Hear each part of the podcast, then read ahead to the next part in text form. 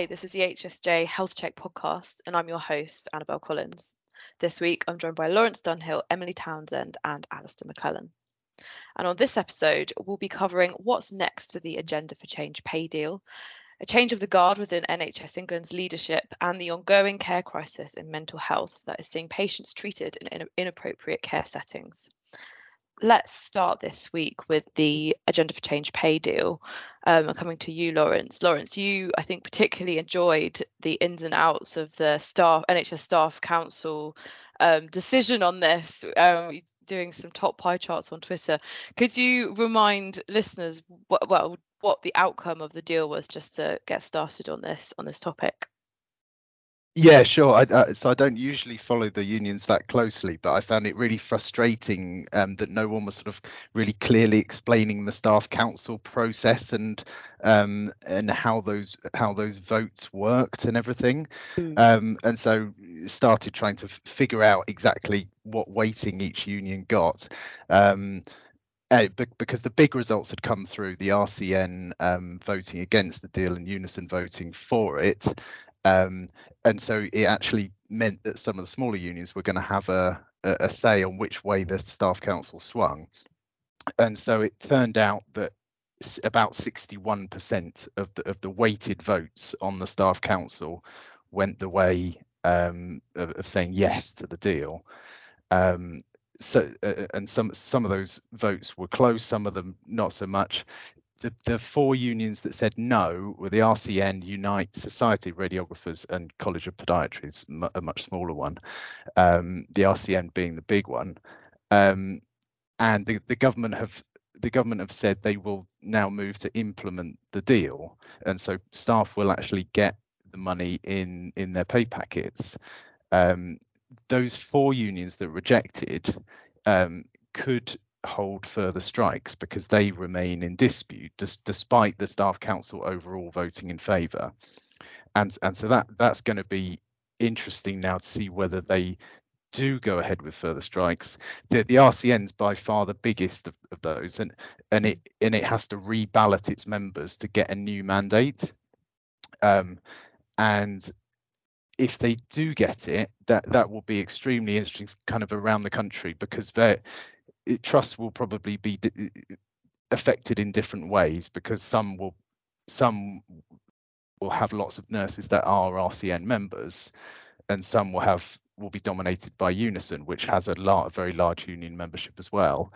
Um, and so you, you may get trusts that are quite badly affected by the RCN walkout, um, and others where others not so much because they have more Unison members. It, it will also create a kind of interesting dynamic where you have a mix of Unison and RCN within a trust, where you've got some um, where Unison members are not on the picket line and RCN members are. Um, but w- whether it will come to that is is is is unclear because they're they're going for a national ballot this time, which means they they are they're balloting all their members in the country, whereas previously they kind of they they went for local ballots, which is which makes it easier to get the strike mandate because you can kind of target the most unionized um, trusts.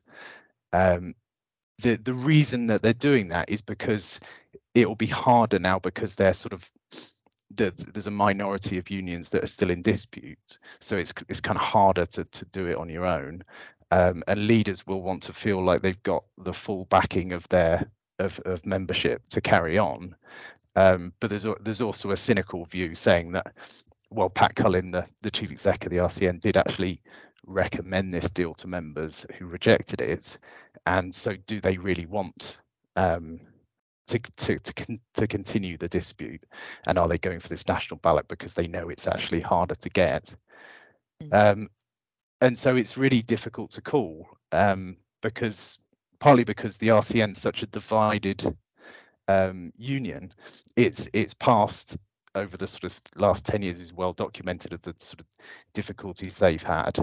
Um, but it might explain some of the decisions that they've made in this dispute, which seem quite odd um, lo- looking from the outside.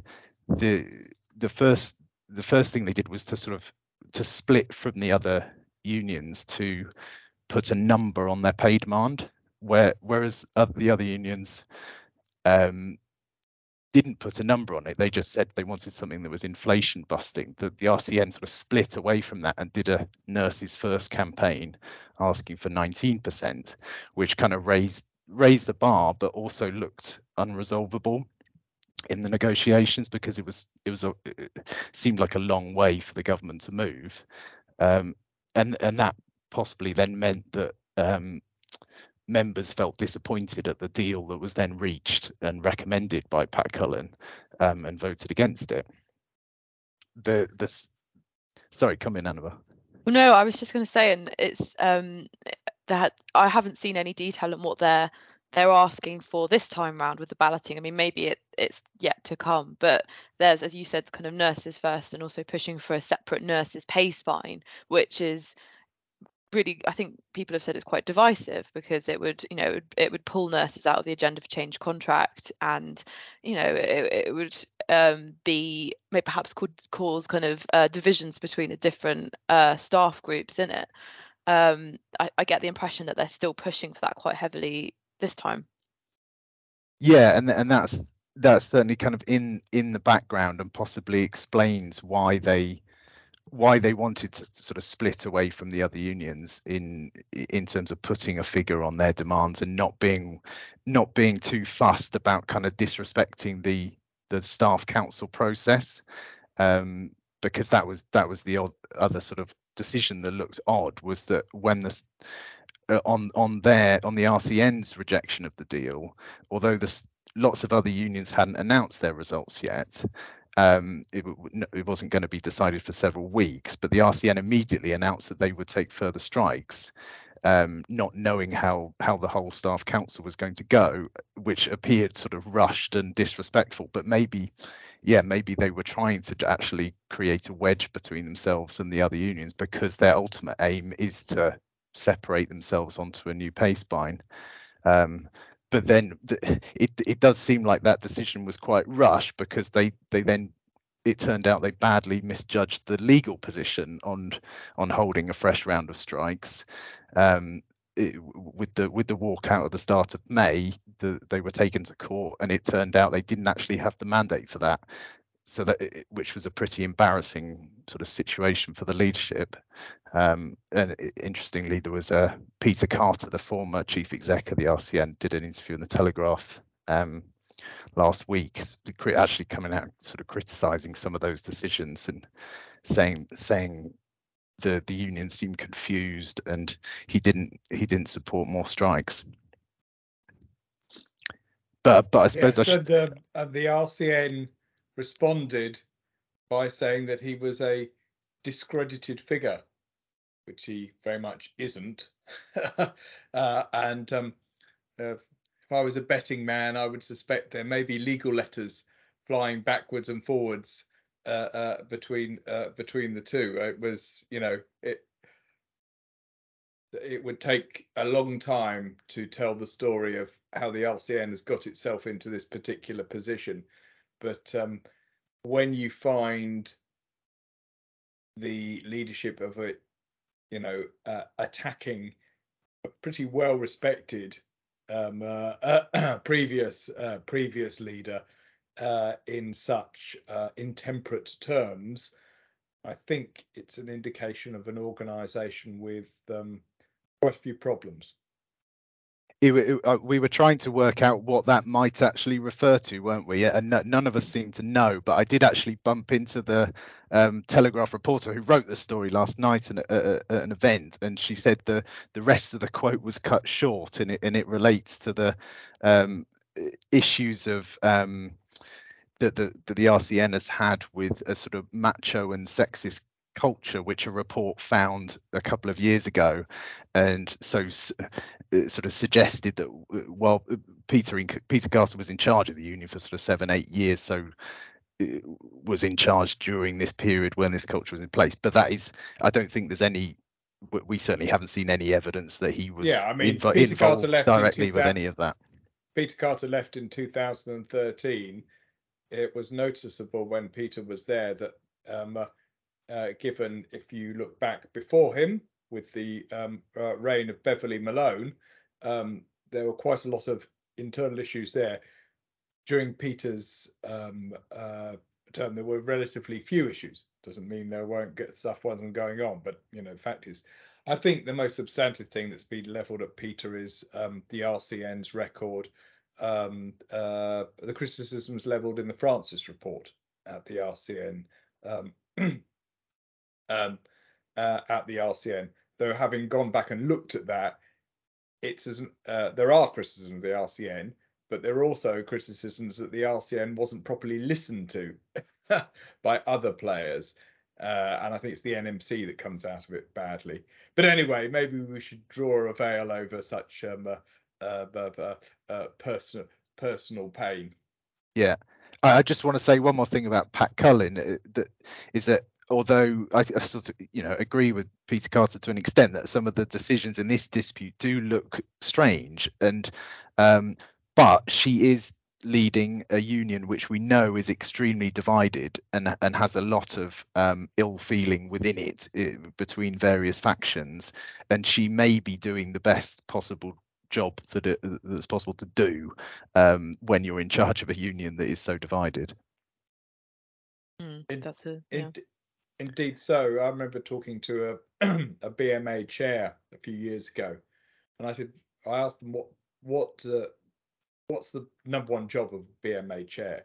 Expect him to talk about um, you know uh, increasing terms and conditions for doctors or you know improving health services. He says the most important thing for a BMA chair to do is to make sure the BM, BMA doesn't splinter into uh, into its various factions to keep the various factions um, uh, more or less on the same page because that really you know that maximizes your potential your potential influence because as anyone who knows medical politics gps are always falling out with consultants. Indeed you know um, anesthetists are always falling out with surgeons. Um, so if you can keep that together that is that's the real that's the real secret and i think we're seeing and it's less of an issue in uh, nursing, but it still is an issue as as you have illustrated, Lawrence. Mm. And I think just to round this one off, Lawrence, um, when will so all staff will get the pay rise, even staff who rejected it. When will they expect to see it um, in their pay packets? I, I, think we put a story out this week, haven't we, saying they'll get it in the summer, which yes. um, uh, uh I'm not sure we had a specific date on it. No, there's no specific date, although Unison are calling for it to be in June um, as soon as possible. Um, and there's I, still. I, would imagine. I'd imagine the government want it to, would want it get into nurses' pay pack before that RCN ballot goes yes, out. Yes, yes, absolutely. um, which yeah, which is they're they're balloting for striking between June and December. So yeah.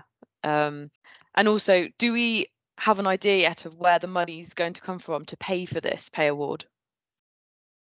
Uh, not exactly. It's been it's been quite um, opaque around that, but the the government have said there'll be no, as they often do, there'll be no impact on frontline services.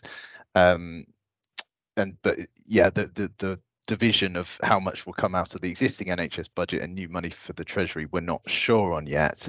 Um, I'm pretty sure the Treasury are looking at different um, pots of cash that they have given to the NHS uh, before, like the uh, money for that was supposed to be incentive funding for elective activity last year, um, which was supposed to be clawed back if trust didn't meet their targets. Um, and uh, most trusts didn't meet their targets, so a, lo- a, lot of money should, in theory, be clawed back. And but the assumption has been that it wouldn't be. But uh, so, so I think it's likely the Treasury is sort of uh, trying to negotiate by by holding on to those sort of funding pots and also looking at some of the big cash balances that have built up at, in some areas of the NHS over the last few years and trying to get their hands on some of that cash that's just sitting on balance sheets. If I was a betting man, I would suggest there would be very little, if if any, new money from the Treasury, and it might come, uh, you know, so it will come from all the areas that Lawrence has talked about. Um, NHS England has, to a certain extent, various contingency funds. So does the Department of Health. Because of course the Department of Health gets given the money, and the Department of Health then gives the money to the NHS. Well, not all of it; it retains some central funding. Um, I, I, doubt very much whether there will be any uh, much or indeed any new money from uh, uh, from the tre- from the Treasury. Um, you know, after all, we are still waiting for uh, the fully costed workforce plan and uh, the last uh, and the uh, and the funding for the new hospitals program. So there's quite a lot of other things where the Treasury has got to potentially produce new money, new long-term commitments. Um, so the pay, uh, pay, paying for the pay is not the only thing that is on the Treasury's to-do list. And it's and very possible that those things will get will get pushed back now, even even further than they already have been, or cut yeah. substantially and be much less yeah. useful. um, all right. Um, I think let's move on to the next topic, which is NHS England and Alastair. And there are some um, big people moves going on. So who is leaving? Well, um, uh, so um, Sir David Sloman the chief operating officer, will retire in September, and um, uh, Tim Ferris, the transformation director, will return to America in September. Now, uh, this is probably the biggest change in NHS leadership since Amanda Pritchard took over from Simon Stevens uh, in, in in 21 but perhaps given that that was a you know a, much expected uh, uh, uh, change, you perhaps have to go back to the Ian Dalton and Matthew Swindells leaving as the chief executive of NHS Improvement and the deputy chief executive of NHS England as the sort of you know last sort of really seismic change. Now, I've been having some conversations with people, uh, and I thought I would bring the podcast um, an exclusive behind behind the scenes view of what's actually going on. So I'll come to David Sloman and what's happening in the operations space in a minute, but I just little want to talk a little bit about Tim Ferris. So, I mean, with Tim Ferris, I think it was really a case of right man, wrong time for a long time before the pandemic, there was a increasingly, as conversations took about taking a system approach, people were saying, well, we need somebody, a senior medic, to come in and drive the changes in pathways. In other words, how care is actually delivered, um, uh, um, uh, making best use of technology, etc to go along with these structural changes, the decision making changes of, flows of funding. So there was absolutely a need for somebody like that to come in and do the sort of, you know, uh, the hard wiring of pathways, uh, talking to medics, incorporating the most, the most, uh, the latest advances in medicine and technology, and marrying that up with the the structural changes. Um, and Tim Ferris, I think, was not quite the perfect person for that job.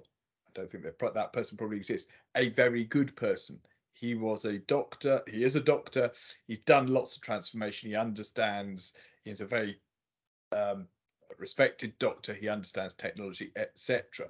He was the right person for that job. Unfortunately, um, uh, he arrived in 2021 um, um, uh, um, as the pand, you know, while the pandemic was still much, pretty much going on, and I think with the hope, with the expectation that things would get back to normal relatively quickly. Well, as we uh, much comment on this podcast, that hasn't happened, and it isn't going to happen for quite some uh, quite some time. So now, whether he should have cut, whether he actually should have read the runes better, uh, um, is a is another matter. His his his drawing into the NHS was, you know, David Prior, Dido Harding, to a certain extent Simon Simon Stevens. Those people are all gone now, uh, and he found himself working with people who um, um, had other priorities, and perfectly understandably so, in recovering from the NHS. Also, of course, he arrived at the time when there was a decision to merge NHS and NHS Digital into NHS England. Uh, so there was lots of action in the merger space. So basically, he became somebody overseeing this huge organizational redevelopment, which is definitely not what he signed up for. Um, uh, and um, I didn't really play to his core strengths or what you know what he should have he, he he should have been doing. So you know Tim Ferris's involvement it, it came from a good place, I think, but it was a failed experiment, and you know it is that we see again, you know, as with comedy, secret of NHS leadership is timing. But let's move on now to talk a bit about David Sloman. So um, let's talk a little bit. Uh, let's just talk about David's career. One of the great NHS uh, uh, uh, leadership uh, uh, careers. I first got to know David uh, 20 years ago when he was chief executive of um, of, of the Royal Free. Oh, I got to know him when he was chief executive of the Royal Free. That wasn't quite 20 years ago, but I mean, there he was, um, pretty much in the shadow of Sir Robert Naylor, uh, chief executive of University College Hospitals London. But David's a clever man. He quietly learned what he needed to learn from uh, Robert, what to do and what not to what not to do, and has become an increasingly influential figure um, uh, over the years, both in London uh, uh, uh, and then nationally. So you know, we wish him a a, a, a, a very good retirement. Um, now, what's what is what are they planning in the future? Well, David goes on until September. Then Jim Mackey is coming, not underlined many times, to be an interim chief operating officer. NHS England will have no chief operating officer when David Sloman goes. Jim is going to run that directorate, so sort of be the you know the the the, the boss that everybody reports up to. Uh, but I understand that he has no intention of operating as a COO and everybody who's listening into their podcast will know what I mean by operating as a, a COO. Partly because um, he hasn't got any more time to give to the role. He's already, of course, the National Elective Director while running Northumbria, one of the best trusts in the country. He hasn't got any more time to give to that. No, no doubt he'll have to give a bit more, but you know, generally he's not going to give that that, that time.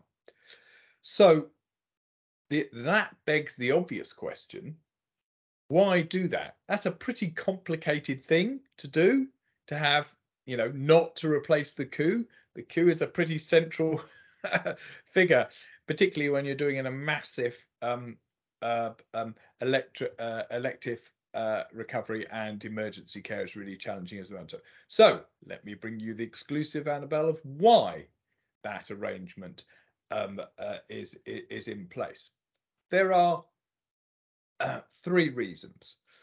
Um, the first is it's the ju- it's the judgment of NHS leadership that getting sign off for a new um, uh, um, chief operating officer from the Department of Health, from Steve Barclay, would be a nightmare at the moment. We have reported on the fact that there are a large number of um, ALB positions which have been put up to the Department of Health for sign off and are still uh, and they're still waiting. Annabelle, you've written about what's going on. The, the, the CQC is one non-executive director falling under a bus from being in, in. And the NHS England leadership's judgment is it's a battle they just don't want to have, have to fight at the moment. The second reason is you could say well, there is a deputy chief operating officer. Why don't they just step up. That Deputy Chief Operating Officer is uh, uh, Sarah Jane Marsh, particularly looking after emergency care, but has that Deputy uh, uh, uh, COO title. Um, and the judgment there is Sarah Jane is relatively new in that national post and deserves the time to get her feet under under the table. Um, the third reason is, and I think this is perhaps the most interesting thing, is that when Dave, so David Sloman leaves, it will be about a year ish to a general election. And there is a certain sort of, wouldn't call it nervousness, but a reluctance to appoint a very senior uh, um, uh, NHS figure. I mean, basically, the COO is the son, but you know, they're effectively the deputy. They take over if, if you know something happened to Amanda in the interim uh, period, the COO would would have to take over. Um, uh, um, uh, and there is a reluctance to appoint such a senior person in the in the run up to the general election. And of course, we're all assuming the general election could happen in the autumn of 2024, uh, you know, late autumn. Of course, it could happen before then. They could they could go for May. Probably won't, but they could go for May. And I think that's really interesting because it shows that from now, from this point onwards, the NHS is effectively in some kind of election purdah period. It makes a difference that there's a lot, there's a significant chance of a change in government. So I think you will see other decisions being put off on the basis that well we might get a different government. So you know maybe we should we should hold hold fire.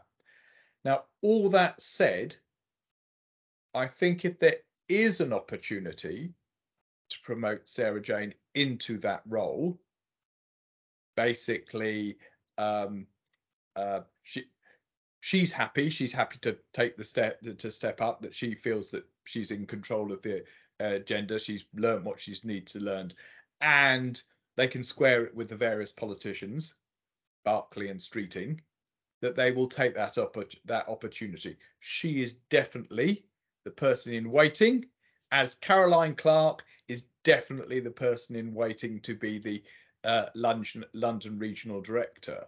But for but for similar reasons, though not exactly the same reasons, that um, though that that um, those moves may take some significant time to actually manifest themselves. So I just thought I would bring you that little um, uh, uh, behind the scenes peep, Annabelle.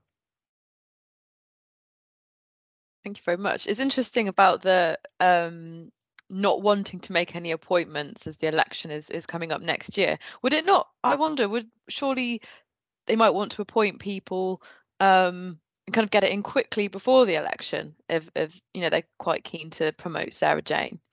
I think that bird has flown. I think simply because I, it, I think they have been pressing to try and get a, a, a, a number of posts done before this sort of purdah period locks in.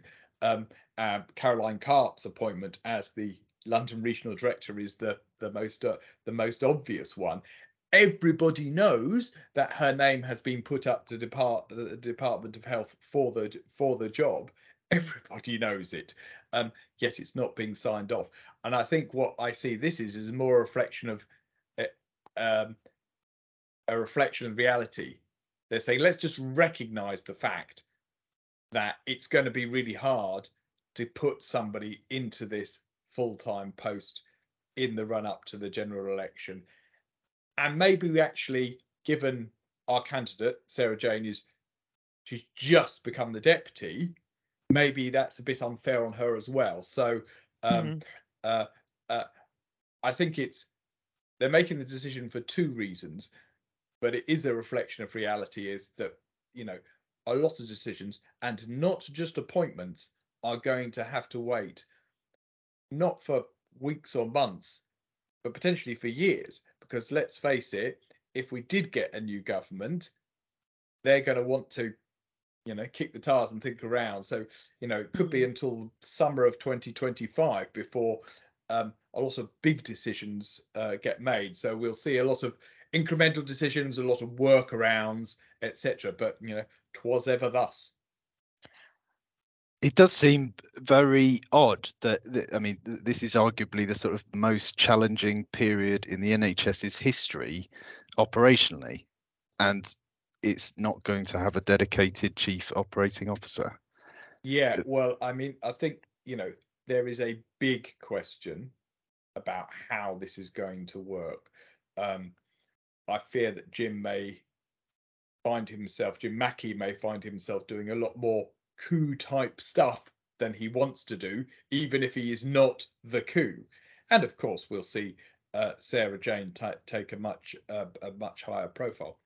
But to a certain extent, Lawrence, you know, what can NHS England do? Um, I was talking to um, uh, somebody very senior at NHS England um, who went to see a hospital trust chief executive, and they said to them, you know, what can I do for you? You know, how can I help you get the, um, uh, um, you know, get your performance back on track? You know, sort of veil, the sort of veil thing, which was your performance is very good enough, it needs to get better. What can I do? And this chief executive, um, who'd been around a bit, said to this senior NHS England figure, "Well, I need, you know, I need this number of consultants in this specialty, this number of specialist nurse, etc., etc., etc. Can you deliver those for me?" And the senior NHS England England figure said, "Fine, I won't ask again," because there is, you know, there is limited capacity for NHS England uh, uh, uh, uh, to do much other than to say, keep going, lads and lasses. Da- um, Alastair, do you know what's next for David? Uh, I haven't. No, I haven't talked to David about uh, what what it is. I mean, you know, uh, he um, uh, uh, a lot of people have um, um, uh, been expecting to retire for for for for for, for some time. Um, uh, um, so and he's got plenty of uh, he's got plenty of interest. Um, of course, Sir David is one of the probably the main driver of the idea of the joint chair. Uh, and you know there are a few joint chair posts um, uh, uh, around in the NHS, so I- think everyone um, uh, expects him to turn up as the chair of one or one trust or another. But David's his own man, so you know we we, we shall uh, uh, we'll have to wait and see. I think. There was uh, at our summit the other week. Um, someone someone uh, uh, one of the delegates made a comment to me after David appeared on the on the video link in one of the sessions, um, saying he he was the he was the pioneer of the open button shirt. There, there seemed to be a there seemed to be a lot of people at the summit, especially in the evening, with with quite a few of their buttons undone. Um, and, and so I was saying, oh, David Sloman's been doing that for years. Yeah, his his his his influence will live on. It's a style icon, unexpected. Um, thanks very much. And now let's move on to our last topic for this episode. Emily, uh, bringing in you.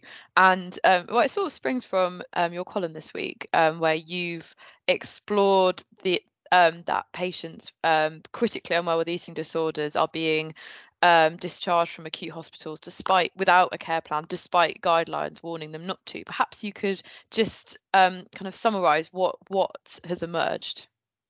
Yeah, so this problem um, overall is that there are a lack of specialist beds and specialist mental health beds, um, and that is leading to acute hospitals now getting overwhelmed themselves, unable to care for and treat very sick people, um, so particularly people with eating disorders who present with really kind of um, clinical emergencies. So essentially new guidance last year was brought in by the Royal College of Psychiatrists, which were emergency guidelines, which essentially provide advice to acute hospital leaders um, on assessing conditions like eating disorders, which can lead patients into a state of clinical emergency. They also outline how to kind of manage patients' physical, nutritional, and psychiatric care. Um, but what the column um, revealed this week is that we've been made aware of quite a few gaps in implementation of the new guidelines within acute hospitals. And obviously, as they are, um, we've heard of a quite a big increase in mental health patients being kind of put into acute hospital beds because they don't have space within tier four um like you know specialist mental health beds.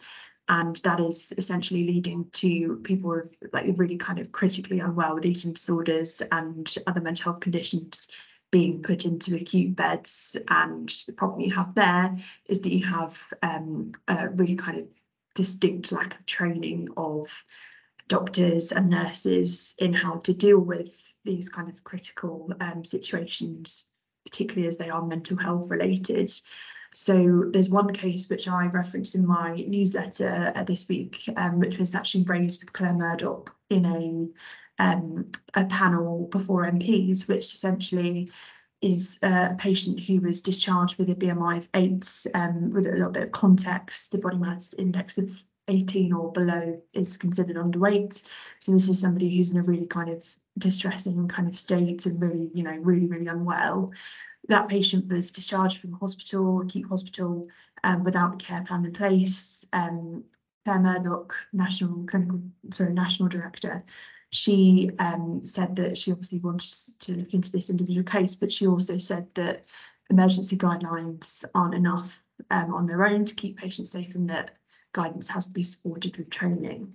However, um, there's also the, obviously the, the underlying problem of the fact that there aren't enough specialist beds to care for the rise in demand um, and also just in, in general there are massive vacancy rates within inpatient services of mental health. So um, obviously the, the, the bed shortages and vacancy rates have, have been a problem for a long time, um, and there's not going to be a quick fix to this. I wonder if you've kind of um, from speaking to people what do they what do people want to see happen to to to to, to um, ensure uh, patients are treated in the best places i suppose think for acute hospital leaders, I think what they want is, you know, really improved training. Um, they are feeling very overwhelmed. Um, obviously, mental health trusts are very overwhelmed as it is. But I think underpinning everything is more staff um, and increase in workforce. So um, Amanda Pritchard was actually in the same um, panel, and you know, she said that although there has been significant growth in the workforce, um, you know, available to support people with mental health conditions there has been um, growth in CAMHS. Um, I think it was over a sort of 40% jump, um, which was, you know, unexpected. However, um, that is kind of with a backdrop of huge um, demand rising throughout the pandemic. But she also said there are really significant vacancies. Um, so she said that acute inpatient areas have vacancy rates of around 20%, which is impacting on bed availability and patient care, and that's kind of increased um, but in terms of like the, the main thing that mental health CEOs want is more staff so that they can care for, for people um, in a better environment. And acute hospital leaders are saying to us that, you know, they want um, more training so that they can support these people.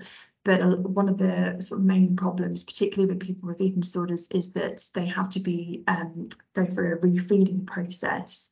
And that is really quite um, you know the patient is very dependent and will have to be cared for for sort of two to three weeks. And that means occupying a bed for two to three weeks.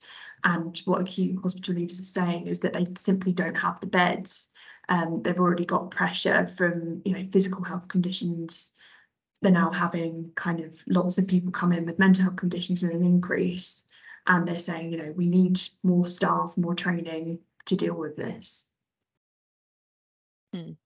Um, and I suppose what's is there any what's next? Um, is there anything um, I suppose any immediate things being implemented uh, to try and uh, improve care?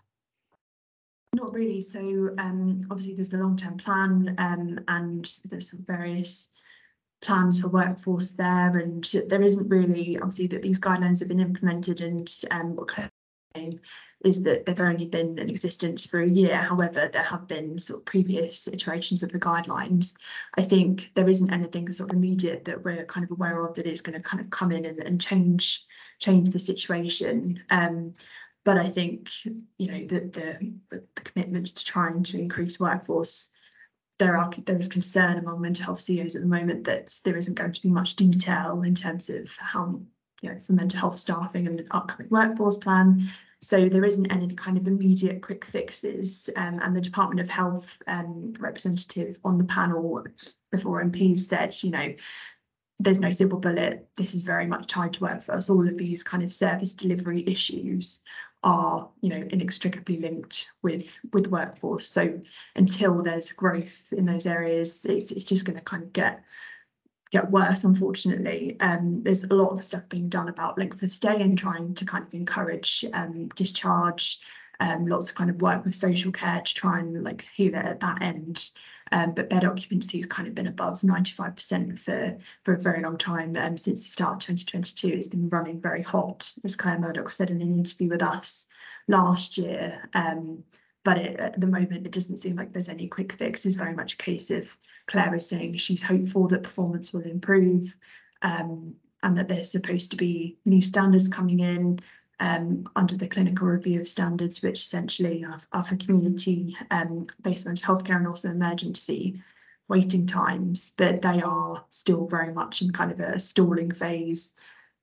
Consultation ended in 2021. We still haven't heard anything about them. So at the moment, it's very much a case of they need to bring these in so that performance can be checked and that mental health trusts can kind of have a standard to perform against. But at the moment, it seems as if it's kind of overwhelming in, in both acute hospitals and mental health trusts. Just more generally, Emily, you mentioned the long-term plan there. So in sort of 2019, I think the the mental health sector got a funding deal then that it was that I think it was pretty happy with, wasn't it? Um, and, and, in Simon Stevens, people felt they had a, a national leader who who backed mental health strongly. Um, obviously COVID came along and and and disrupted the long term plan. Um, how did, how do mental health leaders feel now about the level of support they're getting nationally? Is a sort of new deal needed for mental health. I think they feel supported. I think when I've spoken to kind of national leaders and, and um, mental health CEOs, I think they are they do feel like the you know, under Pritchard and that there is still kind of a focus on mental health that's sort of similar to what there was under Simon Stevens. However, I think it is because of the pandemic and because of these huge increases in demand, I think it's it's kind of totally changed the game. Um, and I think there is, you know, when I've spoken to mental health CEOs about this, there is kind of concern that um, you know, we've come to the end of the period. There are lots of targets that have been missed, and there have been things that have done well. So there's been expansion in mental health teams in schools and crisis crisis lines. The 24-hour ones were rolled out ahead of schedule. However, you have major problems with out of area placements. That deadline was 2021. Um, you have lots of things that haven't been met. So I think that there are some um, quite a few CEOs that are feeling like they're constantly fighting fires and that there does need to be kind of a refresh and a fresh look at what what we do next. And a lot of it is about getting them more staff um, and being able to kind of better care for patients because nobody wants to care for very sick patients in this way. But this is how it's turned out Right. Thanks very much, Emily. I think this is a good point to wrap up the podcast for this week. Just a reminder the Health Check podcast is available on our website and across all main podcast channels. And please don't forget to subscribe if you haven't already. Thanks very much for listening, and we'll be back next week.